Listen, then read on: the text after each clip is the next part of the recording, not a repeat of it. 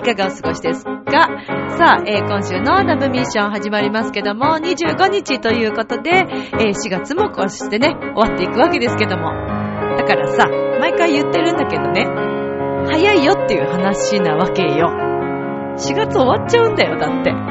も、だってさ、お正月からさ、もうさ、始まってね、もう4月終わっても5月っていうね、もうちょっとで半年が終わろうとしているっていうね、まあ、時速300キロの、えー、ミッチルです。よろしくお願いします。さあ、えー、このラブミッションという番組ですけども、えー、恋愛、そして夢をテーマにですね、前向きに不可能を可能にしていこうじゃないかと、えー、そしてね、辛いことも吹き飛ばして、ミッチェルと共に時速300キロ出していこうじゃないかっていうね、まあ、そんな話ですよね。はい。まあ、どんな話かっていうことなんですけども。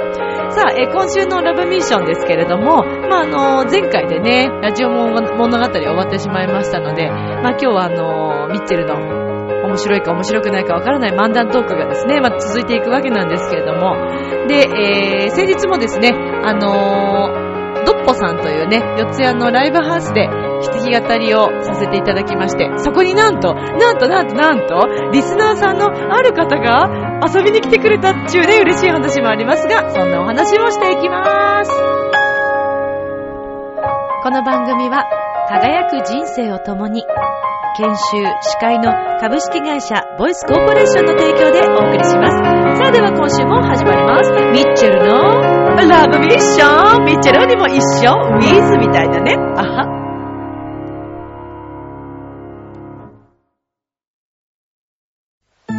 ああ、仕事でも上司に怒られっぱなしだし、女の子と出会うチャンスもないし、パッとしない人生だな。そこのあなた。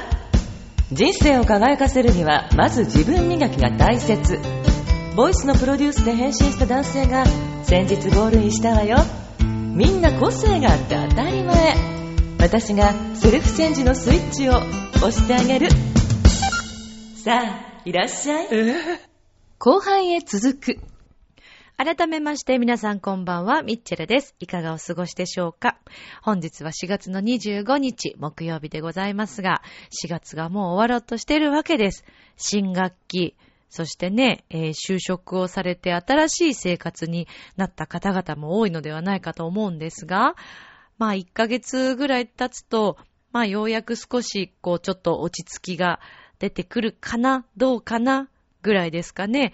でもまだまだね、えー生活にね、新しい生活になれないという方も多いのではないかと思うんですけども、まあね、そんな時は、ラブミッションを聞いて、ミッチェルと一緒にね、あのー笑っていこうじゃないっていうね、大丈夫。ミッチェル鬼がいるからこの世の中にはっていうね。まあそんな、どんな？まあね、そのぐらい緩い気持ちでね、あの、ちょっと緊張をほぐしていただければ、このミッチェルと一緒の時間はね、なんて思ってるんですけど、どうですか皆さん？まあ、もう、どうですかって何に対してかよくわかんないけどさ、あの、新しい生活ってスタートすると緊張するよね。毎日ね。私、新生活の時というか、まあ、それはなんだ？あ、まず私の一番最初の新生活、えー、ド緊張編はですね、えー、まあ、中学1年生ですよね。あの、私、中学の時に、から、あのー私立の学校だったので、まあ、電車で通い始めるわけですよ。で、あのー私は、兄弟いなくて一人っ子なので、まあ、なんていうのかな。まあ、過保護っちゃ過保護なのかもしれないけど、まあ、その生活が嫌でね、ちょっと早めに家を出たいってずっと思っていたっていうのもあるんだけども、あのーうん、まあ、箱入りではないけど、結構まあ厳しいね、家族だったんですよ。なので、あんまりこう一人で外に買い物に行くとかね、それまでね、あんまりなくって、まあでも、小学校の時は結構できるだけ友達と遊びに行くようにして、こう、家から、家から逃げるようにしていたというか、今思えばね。別にあの何、夜中まで帰ってこないとかそういうことじゃないよ。一応門限があったので、ちゃんと帰るようにはしてましたけど、まあまあ、でもそんな厳しい家庭だったものですから。で、こう、電車に乗ってどこか行くっていうのはあんまりなかったんですね。で、まあ、中学に入りまして、まあ、新生活始まりました。で、ミッチェルはですね、あんまりこう、意外と、意外と、こんな喋ってるけど、ネクラの種類に入るのかな？あの、あんまり自分からこう、わーって、特にその頃はね、えー、お友達の輪に入っていくとかできなかったんですよ。で、まあ、中1で、まあ、みんな初めて初対面の人たちなわけなんだけど、まあ、何人かは多分講習会とかで会ってたのかな？音楽の学校だったので、もしかしたらなんかどっかでも顔合わせてる子たちがいたようで、で、まあ、初対面ながらにね、まあ、仲のいい子たちはもうグループみたいになっちゃってて、すぐ、あの、もう入学の時から。で、結構みんなね、あのー、すごいんですわ。普通にこう、なんていうのかな、あの、親とかも、まあ、最初入学式来てて、あの、一番前の席の子とかがさ、お母さんに向かって後ろ向いて手振ったりとか、すっ、すっげえなと思って。意外とね、そういうのがダメな子だったんですよ。こんなミッチェローニーとかと一緒にやってるくせにね、今となっては。本当はできる子なんだよ、そういうのが。それができる。できるんだけど、まあ、なんていうかな。まあ、よく言えば、わびさびみたいなのが、こう、ちょっとできる子っていうの？私は。できる子っていう言い方やめなさいよっていう話なんですけどね。いい年してね。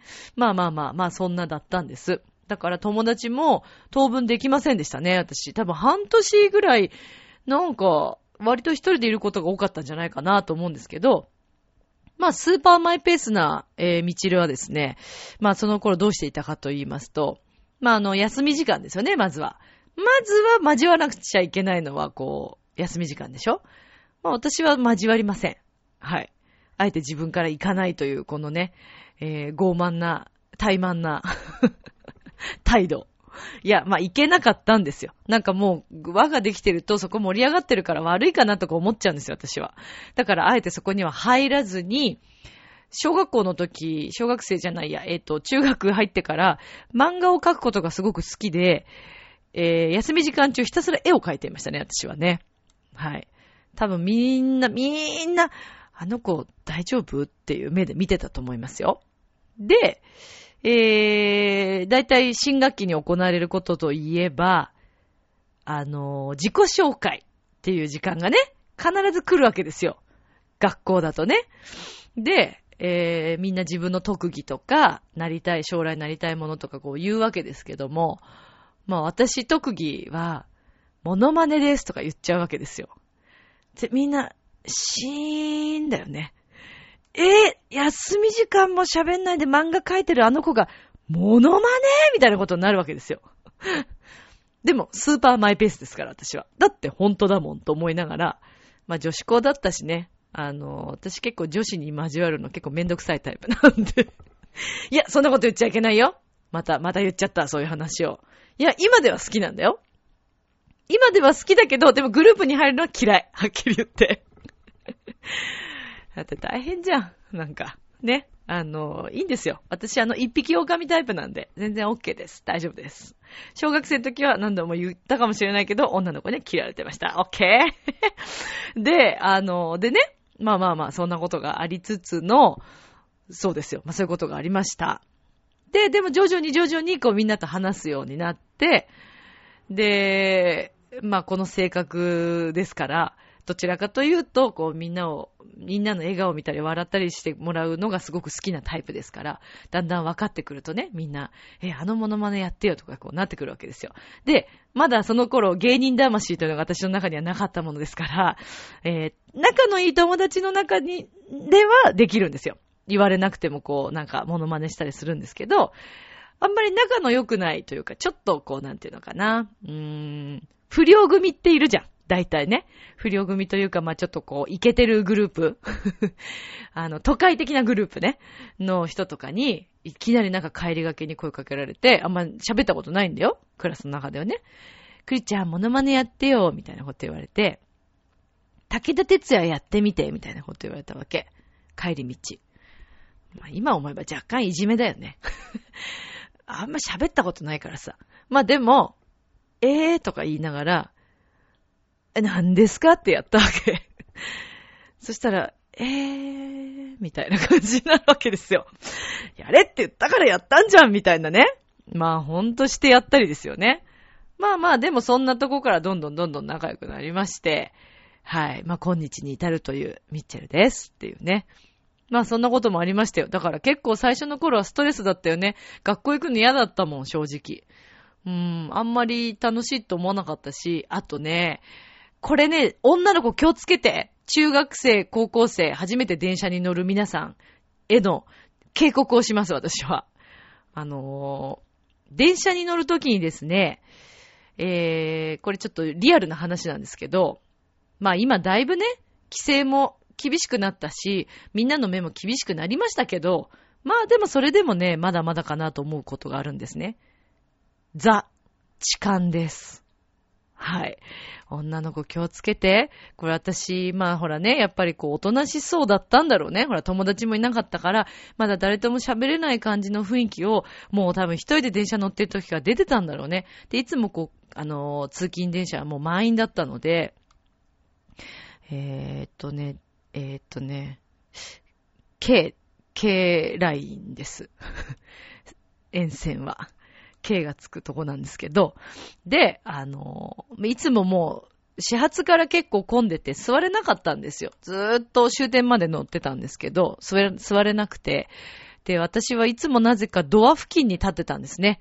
えー、女子の皆さんドア付近は要注意です。私ね、あれすごかったよ。あの、まあ、聞きたくない方は、あの、これ飛ばしちゃってくださいね。でも一応ね、あの、親御さんとかもいると思うから、中学ほら、ね、これから上がる親御さんとかいると思うから、お子さんにぜひあの、言ってほしいんですけど、ドア付近はですね、囲まれるんです。で、私、何度もドア付近で待ち勘に会ってるんですけど、会いたくてそこに立ってるわけじゃないからね。奥に入れなくてだよ、私は。奥に入っていく、そのぐらいの気力もなかったから、昔はね。で、えっ、ー、と、ドア付近に立ってたんだけど、多分ね、あれはね、一緒なのかな？二人、あのー、うん。なんか、仲間なのかわかんないんですけど、隣と後ろに立たれまして、もうなんかこう見えないようにされるわけですよ。で、両方からの痴漢に会いまして、まあ、きつかったよね。で、私、あの、内側の方を向いて、鉄、あの、中の方にいるね、サラリーマンの人いっぱい乗ってるわけ。目とか合うし、みんな、あ、痴漢に合ってるな、あの子って顔してんだけど、誰も助けてくれないのね。誰も。それから私は強くなりました。はい。これは自分の身は自分で守るということをね、そこで無駄に学んでしまったんですね。男性には頼らないという。これが、えー、現在の時速300キロのミッチェルを作った根源となっております。いやーね、良かったのか悪かったのかよくわからないですけど、でも本当に、あのー、結構ね、助けてくれない人多いですから、まあ今はわかんないけど、だからあの女子の皆さんね、自分で自分の身を守ってくださいね。えー、私はほんとはっきり言いますけど、痴漢は最低だと思います。あのー、一生ね、残りますね。今でも覚えてますね。その時の感覚とか、なんか、嫌だったなぁと思って。ほんと嫌だよね。っていうかさ、あんなね、前髪パッツンパッツンのさ、化粧もしてない感じのね、おとなしそうな、何にもできなそうな、こう、触って何が楽しいんだろうね。それが楽しいのか。なんかあの、き、あの、テレビとかでもよくニュースで上がってるけど、ニュースというか、なんか、特集とかでもやってました。見たことあるんですけど、痴漢の人たちって、おとなしそうな子の方がいいらしいですね。だからこうなんか、いかにももう、あの、彼氏いますみたいな子のところには行かないらしいですよ。はい。おとなしそうな何もできなそうな子に行くんだって。だから、あのー、シュッと立ってね、自分の身はシュッと自分で守るというね、何よみたいな顔して立ってれば寄ってこないと思いますから。あとあと、やっぱり女子校だったんで、その痴漢ネタはみんな結構話をしてたんですけど、あのー、本当にリアルにね、痴漢に合ってる子多かったんですけどね、引っかいたんですって、やられたから。引っかいたら、なんか針かなんか持ってて、手を刺されたっていう子もいるし、だからね、一概にね、何かをこうや、あの、やり返すっていうのもちょっと怖いですよね。特にまた今だともうね、だいぶ、ね、もしかしたら、狂気も進化してる可能性がありますからね。まあでも本当に自分の身は自分で守るということと、ドア付近には立たないというね、えー、これはちょっと気をつけていただきたいなという、えー、新生活、新ね、学生さんたちに送るミッチェルからのアドバイスでした。はい。ちゃんとアドバイスになったのだろうか。でもやっぱりだからね、高校とかになってからはね、痴漢に会ってないですね。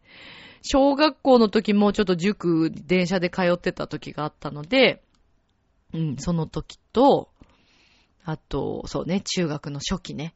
だけですね。それ以来はもう全く合いませんね、痴漢というものにね。あ、まあちょっとと、うーん、学生、そうね、高校生の時友達と二人でいて痴漢されそうになったことありますけど、まあそれはちょっともう、ちょっとおかしい感じだったので、うん、あれはもう、めったにないパターンかなと思いますけど、大人になってからあるかな？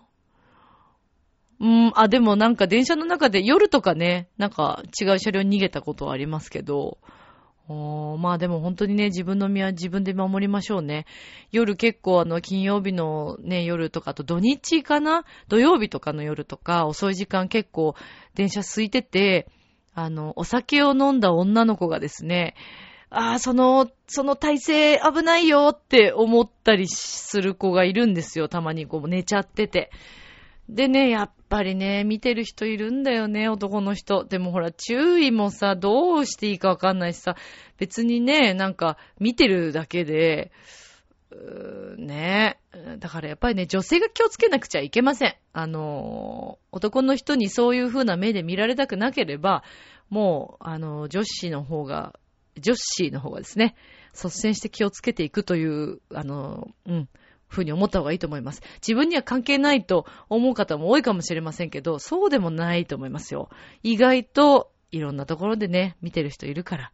で、あの、ほら、痴漢に限らず、素敵な男性も見てるかもしれないから、まあ、そう考えたらね、いつもこう、きちっとね、しておきたいよねって、自分で言っといてね、自分がなんか嫌だよね、酔っ払ってわーとか寝てたらね。でも基本ミッチェルはあんまり酔うっていうことが、あの、お酒飲んで酔うっていうことがないのですごい気を張ってるんですよ、いつも。お酒を飲むと大体帰りはですね、もうピシッと帰ろうという。お酒飲んでる時もあんまりこうデローンとなることがなくて、よほど気心知れてたりとかね、あのー、好きだな、この人っていう人の前ではもしかしたら、ちょっとトローンってなるかもしれないけどね。かもしれないけどね、だからね。ねえ、なんだろうね、お酒ってね。ねえ何、何の話してんだろうね。みんなどう？最近楽しい？なんだこの普通の会話？これラジオで話す会話じゃないでしょうよ。な、いいのか？ミッチェルはこれでいいんだ。私はもうあの、素のままで行くって決めましたからね。はい。特に、あの、あんまり隠すことなく、まあでも、ツンデレを目指してますからね。今年のテーマはツンデレ 自分でここで言っちゃダメでしょうね。まあでもいろんな人から言われてるんですよね。ミッチェラツンデレは無理でしょうと。デレしかないよねって言われちゃうんですけどね。そんなことないですよ。私もツンっていうところは、あると思うよ。たまに。まあそこは目指したいとこですけどね。はい。ということで、たわいもない話をしちゃいましたけど、そうそうそう。この間ですね、えー、ドッポさんというね、ライブハウスで、えー、16日ですね。はい。あのー、弾き語りライブを、先月からですね、弾き語りライブを始めました。あのー、チョアヘヨでもおなじみのですね、浦安の人気者、洋一郎くんにですね、ご紹介いただいて、で、えー、このドッポさんというお店のですね、店長さんに出会ったわけですけども、四谷の駅からですね、まあ3分ぐらいですかね、とってもいい雰囲気のえー、生のピアノが置いてある、あの癒しの空間のですね、ドッポさんというお店。カレーがめちゃくちゃ美味しいんですけど、ぜひ食べてほしい。このカレーはね、美味しすぎます。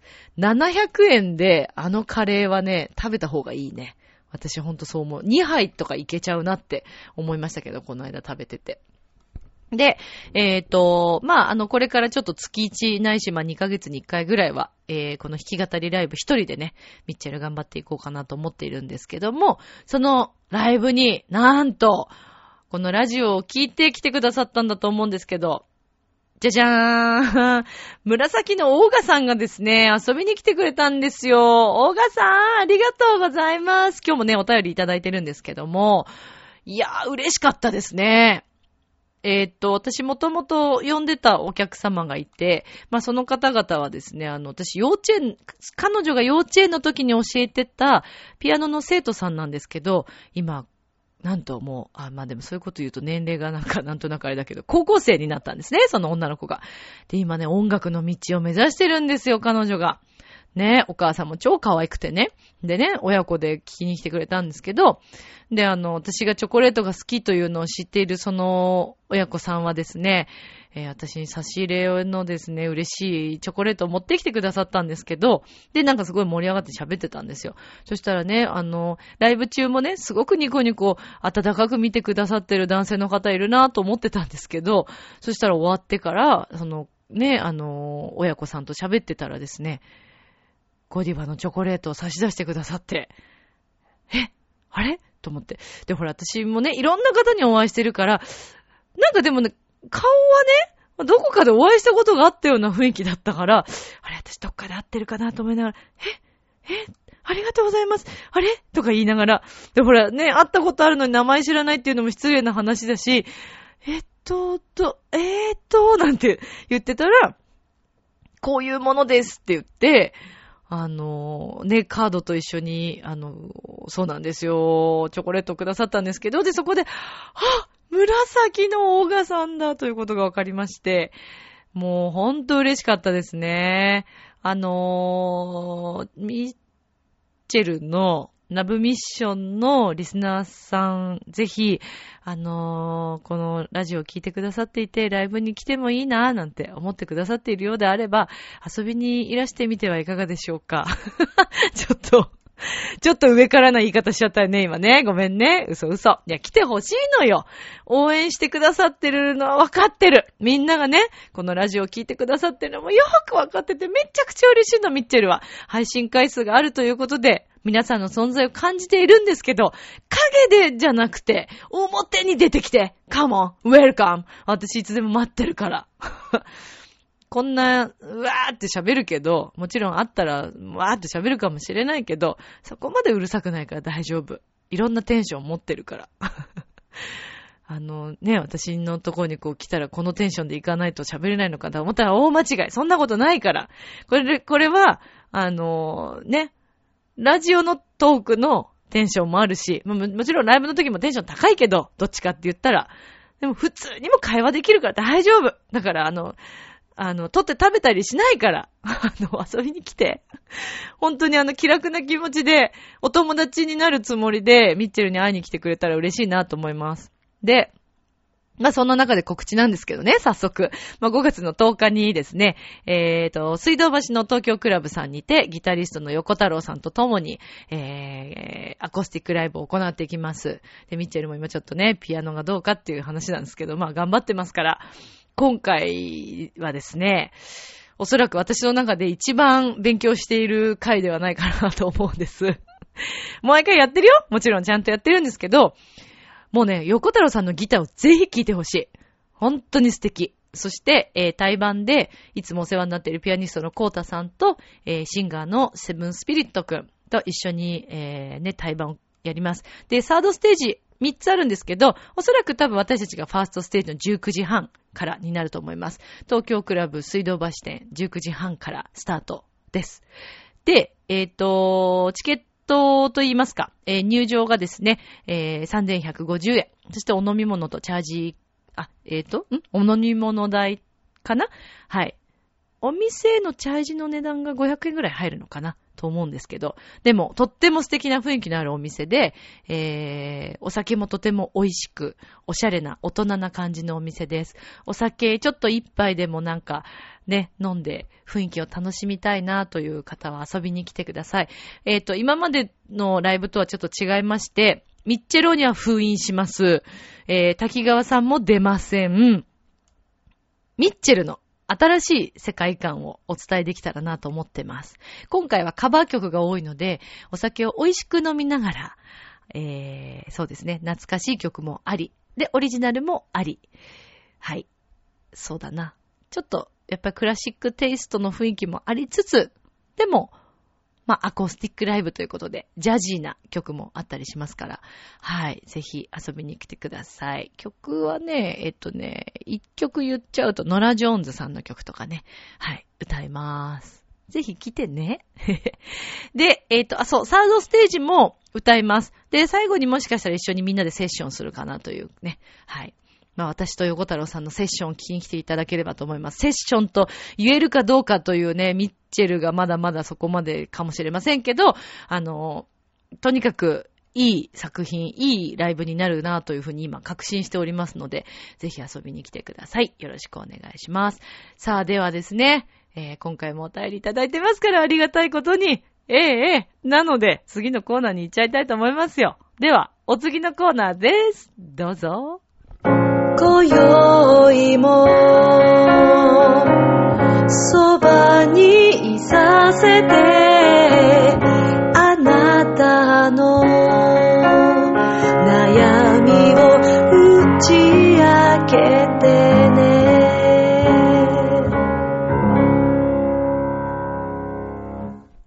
そばにいたいよね。いや、いさせてほしいよね。い、い、い、いますか？そばに誰かみんな、最近。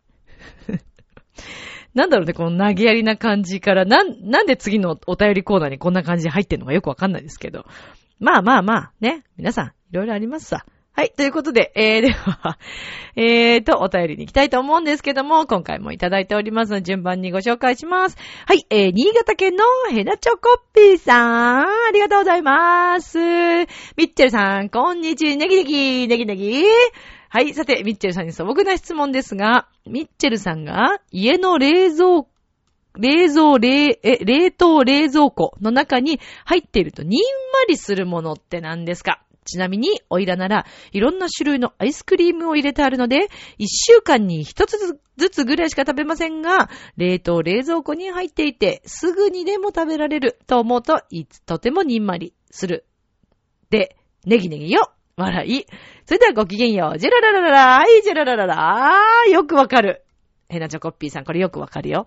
私もね、私、大のアイスクリーム好きですから。めちゃくちゃアイスクリーム好きですから。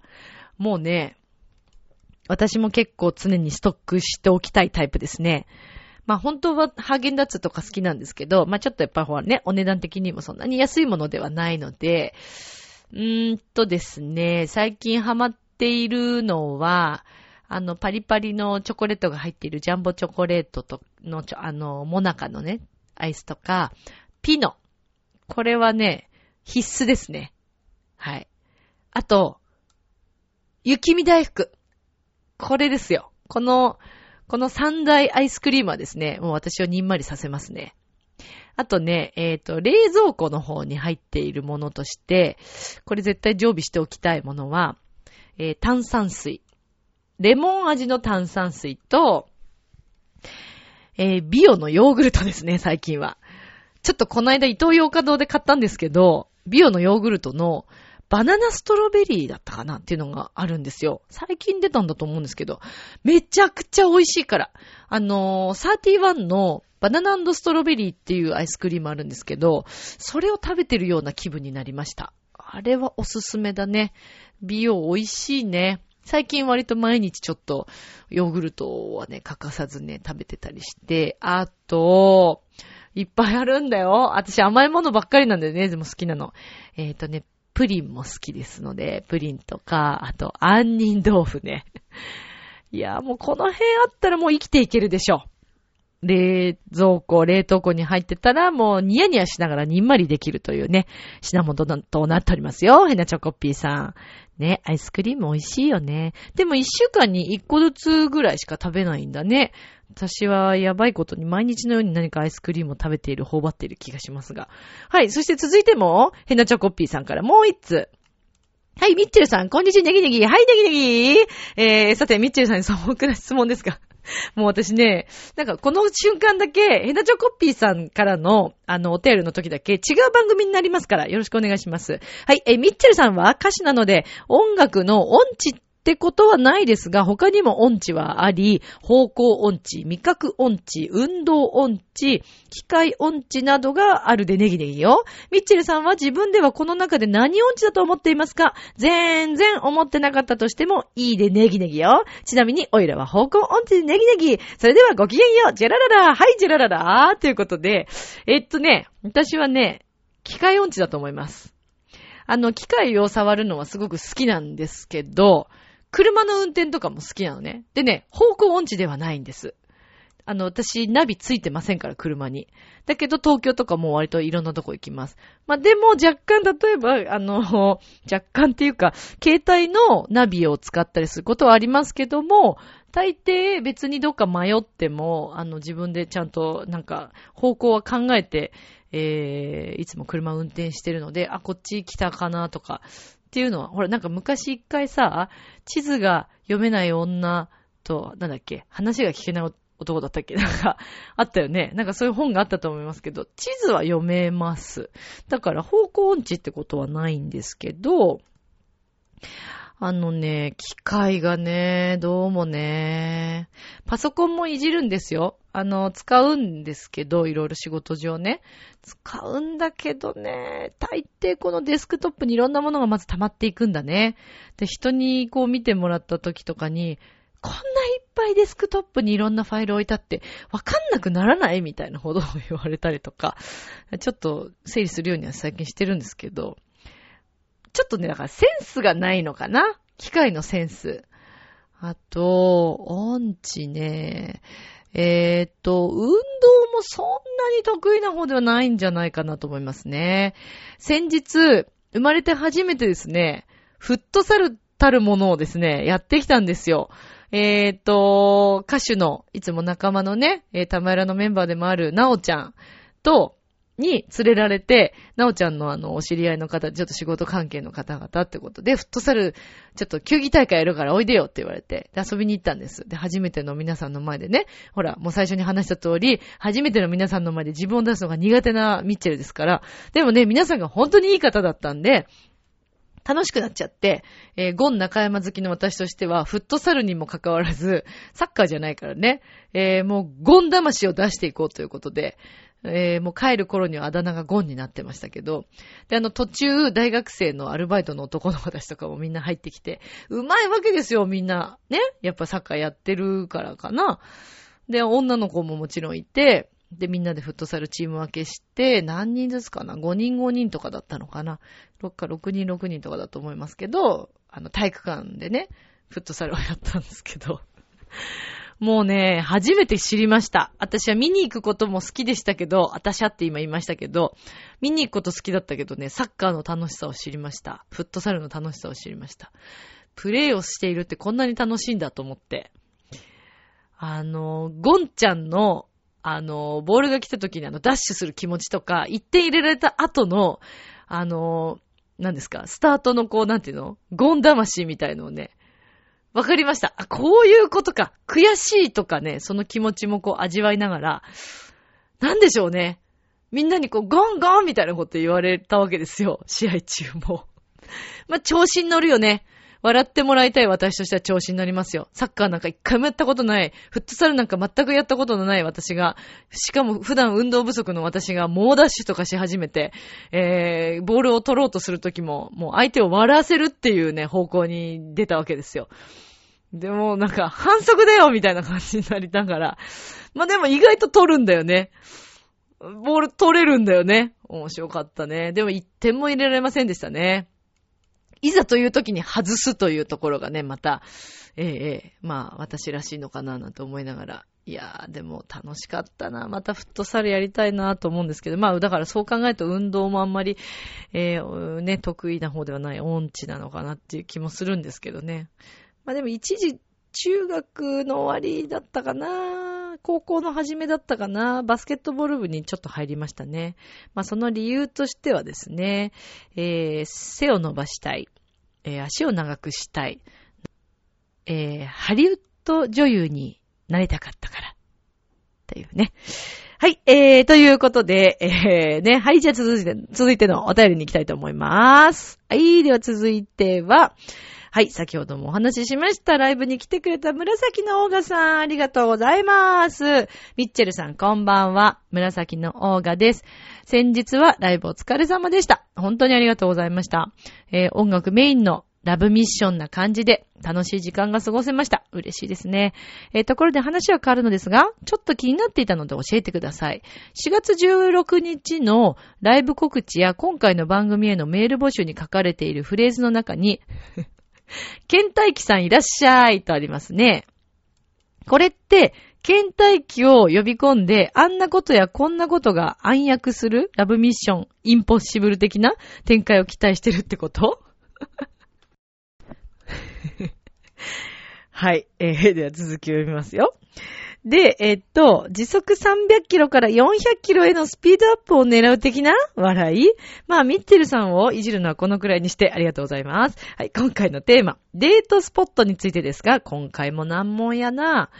えー、共通のファンであるアーティストさんのライブとか、片方がファンで一緒に行った後ファンになったこととかありますが、答えになってる ?PS、読み間違いの訂正を忘れなく、あ、なんだっけ、オーガさん。なんだっけ？私先日、オーガさんがくださった、えー、っと、お便りの中で、先日だったかな？その前だったかな？アニメの漫画のその名前をですね、読み間違えたのがあるんですよ。あ、やばい、忘れちゃった。オーガさんごめん、忘れちゃったよ。忘れてしまいました。すみません。えー、っと、何の話してたんだっけ？はい。で、えっ、ー、とね、えっ、ー、とね、えっ、ー、とね、あ、そうそうそう。ライブね。その相方が好きになったライブとかにこう行って、それを好きになるとかっていうお話ね。でも一緒にさ、好きなライブ行くのいいよね。楽しいよね。そうだなぁ。デートスポット。あの、今回テーマをね、デートスポット、行ってみたいデートスポットはどんなとこですか？みたいなメール、あの、ちょっとあの、投稿させてもらったんですけど、皆さんどうですかね？まあ、彼がこうできて、彼女ができて、初めて行ってみたいデートスポットってどんなとこでしょうか？私はね、最近ちょっとね、行ってみたいなと思うのは、おしゃれカフェですね。はい。今まで結構、あの、私、どっちかっていうと学校が新宿から出る学校だったので、大学とかね。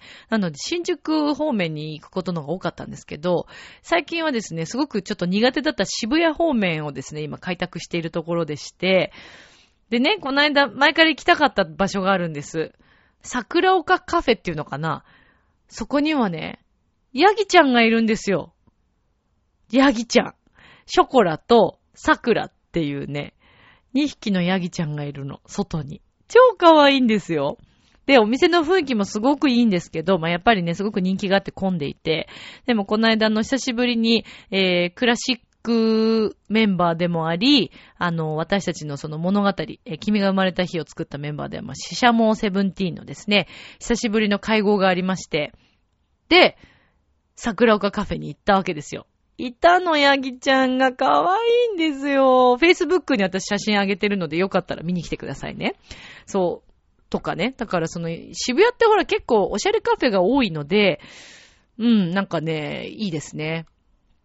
今後はちょっと本当に渋谷を開拓していきたいなっていう。はい。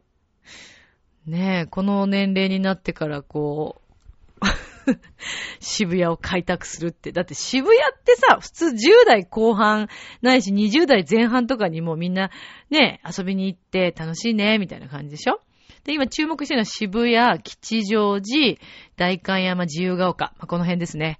まあ、要はおしゃれスポットってことですよ。どうしたんでしょうね、最近ミッチェルはね。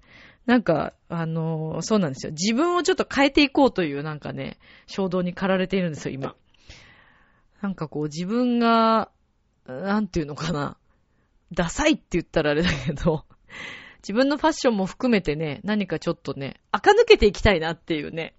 あれでしょ今これ聞いてるみんな、いや、ミッチェルは無理でしょって思ってるでしょ庶民的でしょどっちかっていうとっていう話でしょ江戸っ子とかそっちの方が合ってるとか、そういう話だだよね。いやいや、今に見てなさいよ。変わりますよ、私は。そのうち、自由が丘が似合う女になってるかもしれない。大観山が似合う女になってるかもしれない。想像できないね。全然想像できないわ。うん。まあ、的なね、話ですけど、ね、今回も紫のオーガさんもありがとうございます。ヘナチョコッピーさん、紫のオーガさん、ありがとうございます。他の皆様からのお便りもお待ちしておりますので、ご遠慮なくどんなことでもおメールくださいね。で、えっ、と、じゃあ次のテーマ決めちゃおうと思うんですけど、じゃあ今回そのデートスポットで来たでしょ？だから、じゃあ、えー、デートに、えー初デートの時に、えーっとね、そうだな、どうしようかな。初デートの時に、着てきてほしい服装、ないし髪型で行きましょうか。これからの季節、どんな服装の男性女性にドキッとしますか？という質問を投げかけておきますよ。えーぜひ皆様お便りよろしくお願いしますね。えっ、と、ミッチェルアットマークチョアヘヨ .com、miccele アットマークチョアヘヨ .com でもいいですし、もしくは、えー、チョアヘヨのホームページの方からね、お便りをいただいても構いませんので、皆さんよろしくお願いいたします。はい。ということで、今週もお便りありがとうございました。では、えー、続いてのコーナーに行きたいと思います。では、ちょっと最近いろんな、ね、あの、噂がある本物の滝川さんもいらっしゃいますけど、まあまあまあ、この方はどうなんでしょうね。では続いてのコーナーです。どうぞ。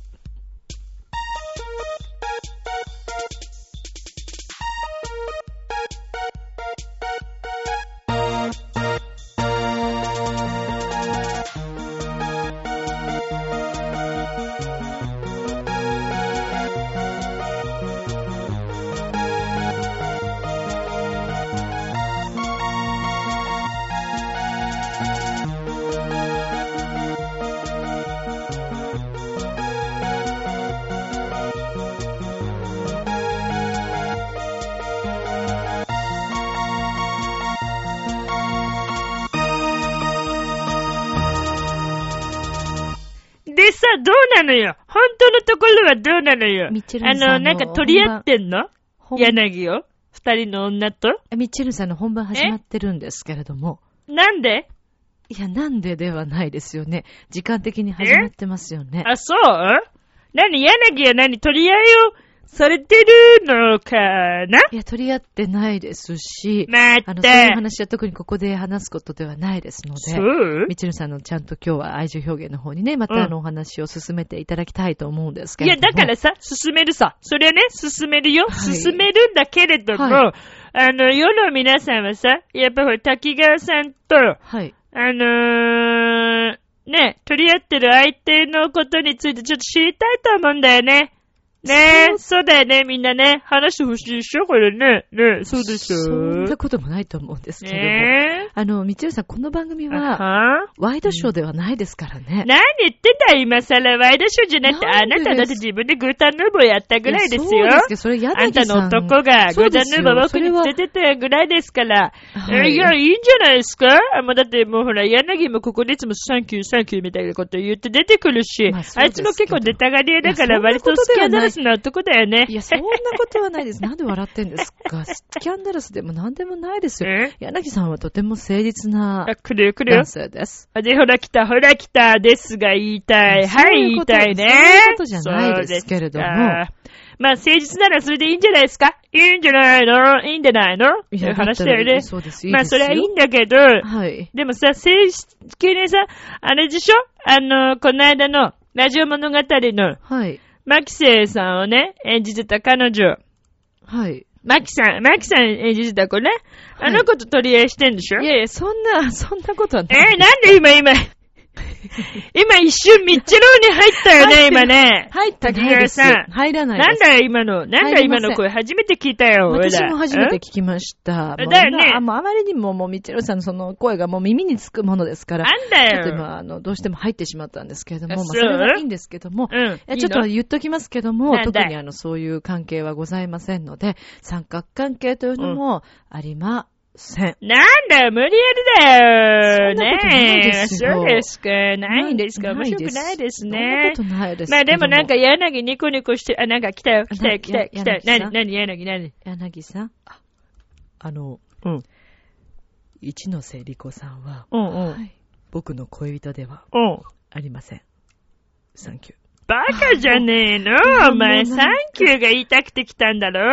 いやー、なんかね私としてもちょっと正直、うん。ドキドキした瞬間です。そりゃそうだよね。だって今の感じだとなんかね、一ノ瀬さんも僕の彼女ですみたいなことがね、そうですね。あそう来るかなと思って。あった方が番組的には面白いけど。も、面白くないです。まあよかったねってことだよね。そなんで、ね。なんでミッチェローニがこんな話になってしてるのかよくわからないけども、ありがとうなんございます。だよもう、あれだよ、柳は裏方に徹しろよな、お前。すいや、ね、でも、あの、柳さんもきちんと皆さんえの前でご挨拶したいということで、あーまあそうなんだろうけど。とうん思います。なんで嬉しそうなの？そんないに。や、嬉しいなんです、ね。か嬉しいの？嬉しいよね。そりゃそうだよね。ね嬉しくてしょうがないよね。よかったね、そうですねさんね。本当にね、はいほんまよかった。ほんまでっかって話だわち。るさんの、ま、また番組名を出さないようにお願いします。えー、なんでだって面白いんだもんよ。ほんまでっか好きなんだもん。はいミッチェローネ結構好きよ。おぎママとか好きよ。割とね。うん、割と好きだね。はい。あと、そうだね、あの、脳科学のあの研究の先生とかね、すごく面白いよね。よく見てますね。私は門倉先生好きですけどね。意外と見てんじゃないのあなたもそんなこと言ってね。ね いいですよね、あの番組ね。いいねまあそんなことはいいんですけども。はいまあということでね、はいもう僕今日はあの、愛情表現やる気ありませんから。何言ってんですか？え？え？え？え？うーいはうい。上じゃないよ。だからさ、まあそんなこといいんだけども、僕ね、今日飛よくも行機ないですの時間があるの。だからね、もう、はい今日このまま失礼しましたから、あの、竹川さんは今後のね、あのー、柳との将来について話なんかして、いや、いい。で、あの、一ノ瀬さんとどうなってるのかっていうのをよくもう一回話し合った方がいいと思うよ。何もないと言ってますよ、ね。いやいやいや、男はね、そんな言いませんよ。僕浮気してますって言いますか、言わないでしょ。みっちゃろに言わないよ。みっちるさん浮気してるんですか？え？いや、そういうこともなくもないでしょ。だって男ですもの。そうなんですかねえ。狼少年ですものだって。それ意味が違いませんか？狼少年は。え？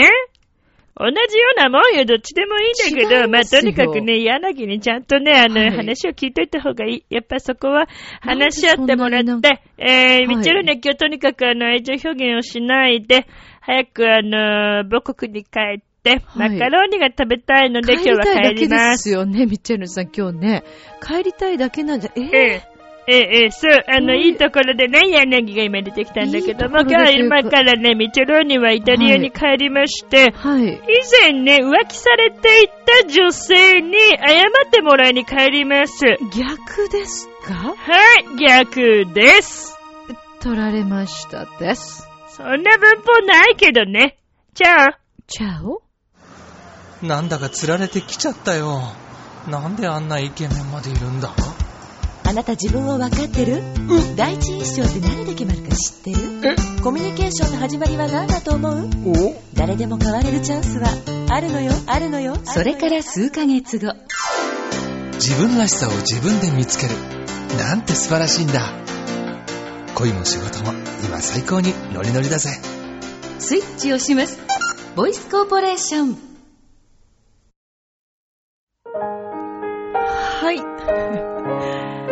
浮気されてた女性に謝ってもらうってなんだそれは。みちろさん大丈夫かな？はい。ということでよくわからない愛情表現でしたけれども、今回もお送りしてまいりました。いかがでしたでしょうか？さて、えー、お便りお待ちしております。ミッチェルアットマークチョアヘオ .com、えー、またはチョアヘオのホームページまでお便りお願いいたします。そしてお話しした通り、5月の10日、えー、水道橋東京クラブさんで19時半からの、えー、アコースティックライブ、そして5月17日金曜日、こちらは新浦安駅前のブライトンホテルさんで、えー、無料観覧できます、えー、ライブを行います。今回はですね、久しぶりにショコラピットのメンバーと一緒に、はい、演奏します。ショコラピットとは以前ミッチェルが組んでいたグループでもあるんですけども、女子のみのグループとなっております。楽しいよ。来てね。では、今宵も良い夢を、明日も楽しい一日を。バイバーイまたねー。てへぺろ。